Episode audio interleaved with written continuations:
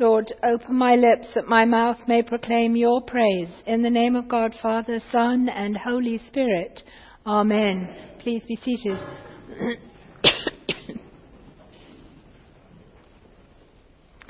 uh, well, uh, last week on Saturday evening, somebody asked me to explain the uh, meaning of the candles in the Advent wreath and I said, well, uh, let's hold off until next Sunday because next Sunday is the pink candle Sunday. So let's move backwards from that. So the whole sermon's not going to be about the candles, but it does have something to do with the sermon. So um, you know, the, traditionally, there are different names for the candles. So the first candle is normally the hope candle, and then the second one is the peace candle, and the third one is the joy candle, and the fourth one is the love candle. So today we're on the joy candle, and you might have realized that through the readings, which are all about rejoicing and joy, and that's the common theme. So in Latin that was Gaudete. So this is called Gaudete Sunday. It's also called Mary's Sunday. It's also called the Rose Candle. And then just in case you weren't confused by that, um, there are also other names for the candles. So the first one is the prophecy candle to remind us that uh, the Messiah's birth was prophesied. Uh, the second one is the Bethlehem candle to remind us that there was a prophecy in Micah that said that the, that the Messiah would be born in the town of Bethlehem. The third one is the shepherd's candle to remind us that the angels came to common man, that good tidings of great joy were brought to poor shepherds in the field. So the message is for everybody. And the fourth one is the angel's candle to remind us that it was good tidings things they brought. So there'll be a test afterwards. No, I'm kidding. uh, so, uh, so those are all the different names. But basically, it's just a kind of a countdown. It's to remind us. It's Advent. It's coming. We're in the coming season. We're in the season of expectant waiting for the coming of the Christ child. Uh, but today it, it is marked by joy. which just bursts forth from this wonderful song of Mary, the Magnificat, uh, named because that again is the Latin for my soul magnifies the Lord. And this just expression of joy that, that, that comes from the depth of her soul, my soul magnifies the Lord.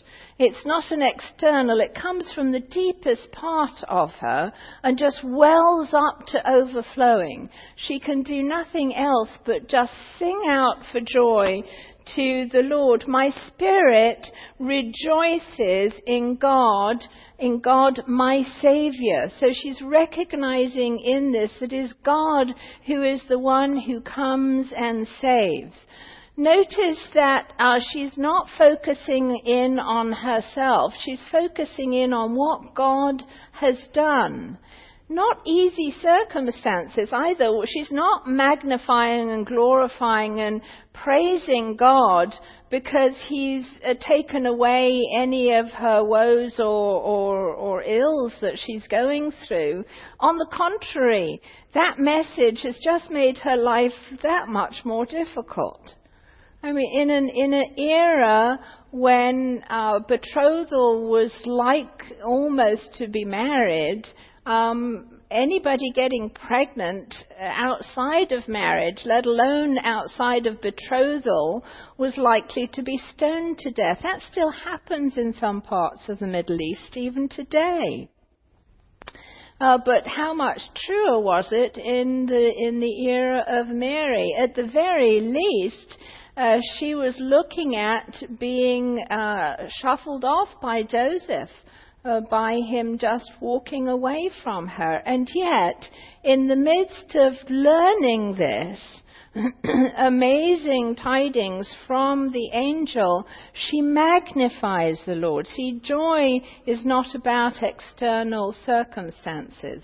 That's happiness we get happy if we feel good. You know that song, but um, but but joy is very different because joy, the focus of joy and the foundation of joy is God and God's actions. And it's deep, deep within us. And she goes on from, from thanking, from praising God to thanking God. And so joy and thanksgiving go hand in hand. They go hand in hand for Mary, they should go hand in hand for us. Uh, she gives thanks for the great things that God has done, for the mercy he shows to those who fear or who stand in awe of him, for the power that has been seen in him bringing down those who are proud and lifting up those who are humble, for feeding the hungry, keeping his promises to Israel, to Abraham, Isaac, and Jacob. See, so her focus is completely on God, on God's power, on God's love, on God's faithfulness, on what God has done in her life, away from herself. And she figures if God is going to do it, He will provide for it. And so she just bursts out into this amazing, beautiful song of joy. It continues in our reading from Paul's letter to the Thessalonians. It's at the very end. He's closing up his letter to this group of Christians that, that he has brought to the Lord. um, whom he cares for. He cares for all of these communities where he shared the gospel message. And, uh, you know, I've said this before. Paul normally, if he can, um, you know, if, if something can be said in two words, why not say it in 20? Uh, you know, Paul just has these long carry-on sentences, and you've got to try and find the explanatory clauses in there so that you can figure out what he's saying. Not so in this one. This is so concise, and he's got so much packed into it. It's just a little paragraph in here, and yet within it there are eight commands, exhortations, commands that he's giving to the church in Thessalonica. And you know the first one? The first one is rejoice, always. Rejoice. Be a rejoicing people. Now, Paul's external circumstances, remember Paul imprisoned several times, stoned, hit with rods, shipwrecked, uh, carried out down a, a, wall outside of Damascus down in a basket because uh, they were coming after him to kill him. I mean, his life was not an easy life, and yet his letters are all marked by this sense of joy. He says that in, uh, in Philippians. He's, he's shackled uh, to a, a centurion, to a guard, um, in prison, not knowing whether or not the next day or not he'll be taken out and beheaded. And he writes to uh, this community in Philippi, I count it all joy, brothers and sisters, because you know what's happened? Um, the entire Praetorian Guard has heard the gospel message because he, he's He's got a captive audience. Every time they come in to guard him, he just explodes with the gospel message. And you know, you can't just see the guards in the Praetorian going back into the cafeteria and going, have you got Paul again today? You know what he's going to be talking about, right? And so the whole Praetorian Guard has heard the great and good news of Jesus Christ. He just bubbles up with joy. Not because of what's going on around him. That's superfluous to him, but because what he knows inside. Because he is seated in the knowledge that God is good that he loves him and loves every single one of his creatures, every single one of his children. He loves so deeply and he wants for them goodness and he comes as the Savior. He comes to be born amongst us as the Savior. That's what Isaiah is talking about. He's prophesying that the oil of gladness will, will receive the oil of gladness instead of mourning, the mantle of praise instead of a faint spirit. That can be translated as a, a spirit of depression or uh, just a uh, spirit of being down that that will be turned around, not by external circumstances, not because of wealth, not because of where we are but just because of the joy that comes from knowing Jesus as the Savior. And then it goes on that passage from Isaiah I will greatly rejoice in the Lord. See this? Rejoice, joy, joy. Um, my whole being shall exalt in my God, for he has clothed me with the garments of salvation. That's the foundation of joy. We've been clothed with the garments of salvation. That should be so foundational to who we are that we can't but not be effervescent with this joy. It, it, should be bubbling out of us because we've received salvation. He has covered me with the robe of righteousness, as the bridegroom decks himself with a garland, and as a bride adorns herself with her jewels. Uh, C.S. Lewis puts it this way the, the difference between happiness that comes from externals and joy that comes from internals. He says, Real joy seems to me almost as unlike security or prosperity as it is unlike agony. Of course, joy is not like agony, they're, they're opposites. But he said that's all, it's also an opposite to prosperity. Prosperity doesn't bring us joy. Joy is about knowing God and about knowing that we have been saved in God.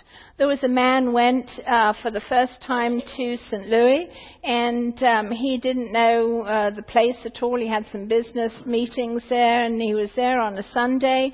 So he decided to go to church and find a local church. He went out of the hotel, and the streets are deserted, and he started to walk around. And finally, he encountered a policeman, and he said can you direct me to the uh, to a church nearby?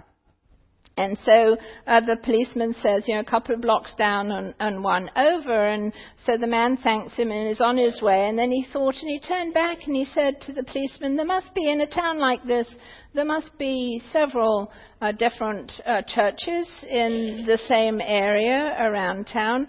Why did you point me to that one? And, and the policeman said, well, um, I'm not a church going man myself, but when that church lets out and all the people come out, they're just so joy filled. And I figured you'd like to go and worship in a place like that. Wouldn't that be true? If we just leave here just joy filled uh, with what the Lord has done for us uh, in, in our salvation, going out. The second command it, there's staccato commands here. Joy, rejoice always, pray without ceasing. Paul's busy, we're all busy, right? But Paul's busy. He's got letters to write. He's got uh, he's got things to do. He's making tents. He's got travels to go on. He's he's he's thrown in in prison. I mean he, but he prays without ceasing. He prays all the time. So that whatever he encounters during the day, he lifts it up to God. He's just, he doesn't try and squeeze into an hour or half an hour in the morning or, or in the evening his prayer time. His day, his day is marked by constant prayer to the Father. Uh, he's just he's he's a prayerful person. And that's what he says the Christian should be like. That's that's what Christian life should be like. And then he says, give thanks in all circumstances. This attitude of gratitude. Uh, Max Lucado puts it this way. He said, gratitude is like a kind of dialysis. I first read that and I thought, what does he mean by that? He said, it flushes the self pity out of our systems. Jesus was robustly thankful. If you've read any scientific articles on this, you might already know this. But an attitude of gratitude is actually healthy for you. It actually does change how you react to illnesses. If you're grateful about things, if you go through life grateful, then you're healthier for it. Science is catching up with God's told us already in the Bible, be grateful. But science has finally caught up with that. That's true, they're saying. Oh, it's just, it's just saying what God's already told us if we would but hear. Again, poor circumstances. Would you be grateful for being thrown into jail? Would you be grateful for being uh, beaten by rods? Would you be grateful for, for being anxious over all of these communities that you have founded and, and yet, um, you know, you're worried that somebody's going to go along and, and preach a different gospel to them? And yet he is thankful for the ministry that God has given him. And he's thankful for all of the people that he's encountered. He gives thanks in all circumstances. In all circumstances.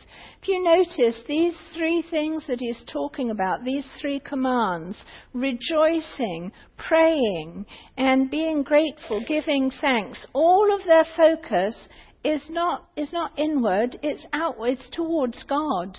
The focus of all of those things are God. God gives us the joy deep within ourselves. Um, we're thankful to God for what He has done.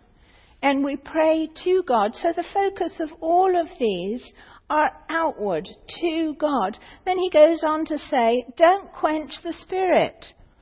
If God's Holy Spirit resides in you, which it does, through baptism, right? Everybody's received God's Holy Spirit. Sometimes the Holy Spirit breaks out in unexpected ways. You know, sometimes we're not quite too comfortable with how that might be. And we like it all staid, staid and, and, and straightforward and how we know it's going to be. Holy Spirit, um, Jesus says, uh, comes as it wants, as he wants. He's, he moves around like the wind, like the breath. He comes and he goes. Um, Holy Spirit can fall upon us. Uh, please, Lord, Holy Spirit, come. And so we're not to quench the Holy Spirit, to, but to let the Holy Spirit flow freely in our lives. And then finally, he's talking about moral decisions. These last commands are about how we make moral decisions. He says, test everything. Don't just go gung ho into something because it feels right. Test everything. Don't take it for granted. Don't default to societal norms. He says, and then he says, cling to what is good. Grasp onto it. Don't let go. Hold on for all your worth to what is good. And then the opposite of that. Flee. Run as fast as you can in the opposite direction to everything that is evil. Go away. Don't even encounter it. Don't, don't try and, and, and work with it. Just flee in the opposite direction. Grasp onto what is good. Flee from what is evil evil. None of this natu- comes naturally for us. Paul says that. He says, I, you know, I keep going into the flesh. I keep going into my natural tendencies, my natural way of being, because we're a fallen people. This is natural for me. He says, but the Spirit gives life. This is a way of, of us actually allowing the Holy Spirit to form ourselves in here. But it, it's not like we're a blank sheet and we just say, okay, Holy Spirit, you, you know, make it different. No, we've been given a will. Our will comes into play. We, we've got to will to do this. There's a discipline about this. N.T. Wright gives a great illustration on this. Some of you have maybe learnt languages in the past. when I was uh, when I was in school in uh, in England, uh, we learnt several languages, but I remember the I remember the uh, the French mistress. Her name was Miss Leather, and she had the most piercing blue eyes, really blue eyes. And she would be very upright and wear tweeds and brogues, very typically British. And she was a spinster and she had Siamese cats and the cat's eyes were about the same color as her eyes and she could stare at you and, and you would quake in your shoes and, you know, my friends would call me Sally and, uh, you know, you're never allowed to do that. She's Sarah. And, and so we, we knew it. But she was so precise on this. So we were given vocabulary every single evening. I don't know, about three or four pages of vocabulary, French vocabulary to learn. And we were tested every day. So every day we were learning vocabulary words, being tested on them the next day. It's absolutely, I mean, of course, you know, we were all complaining about her behind her back. I, I learned a phenomenal number of French words. You know you do that when you've given that kind of a test. And then the grammar's different, so you have to learn the grammar in a foreign language. And so as you progress in learning the language, initially what you're doing is, is you're hearing your own mother tongue and then you're kind of doing the translation. You, once you get a little bit further along, you're kind of translating into your head and then you're trying to speak it. But you're doing the translation first and eventually it gets to be second nature so that you're no longer thinking in your mother tongue. You're automatically, you see something and you know what it is in the other language. You don't have to translate it anymore. This is Paul's, this is what it is to, to do these things that Paul's talking about. He's commanding the Thessalonians to do, to be rejoicing always, to be prayerful without ceasing, uh, to be thankful all the time, to have an attitude of gratitude. It takes a discipline. It, it takes, you know, write it down three times and test yourself in the morning. And it just day by day, that's what it does. And it eventually becomes second nature because we're not doing it by ourselves. It's not just pulling ourselves up by our bootstraps. The Holy Spirit is working in us to provide for us to be able to do that, to live a joy filled life, to live a life where we pray without ceasing, where every part of our life is just the Lord's. And, and, we're, and we're having this conversation with Him as we go along. We don't have to worry because this is what God wants for us. So our will and His power coalesce together for this to come about, for it to become not just second nature, but first nature. It takes over who we are because this is this amazing promise that we hear. The one who calls you is faithful. You know that you've each been called, right? You've individually been called by God. Each one of you. I hope you know that. You each have been called by God. He has called you, and he who has called you is faithful, and he will do this. He will do this. That's a promise you can stand on. He who calls you is faithful, and he will do this. Amen.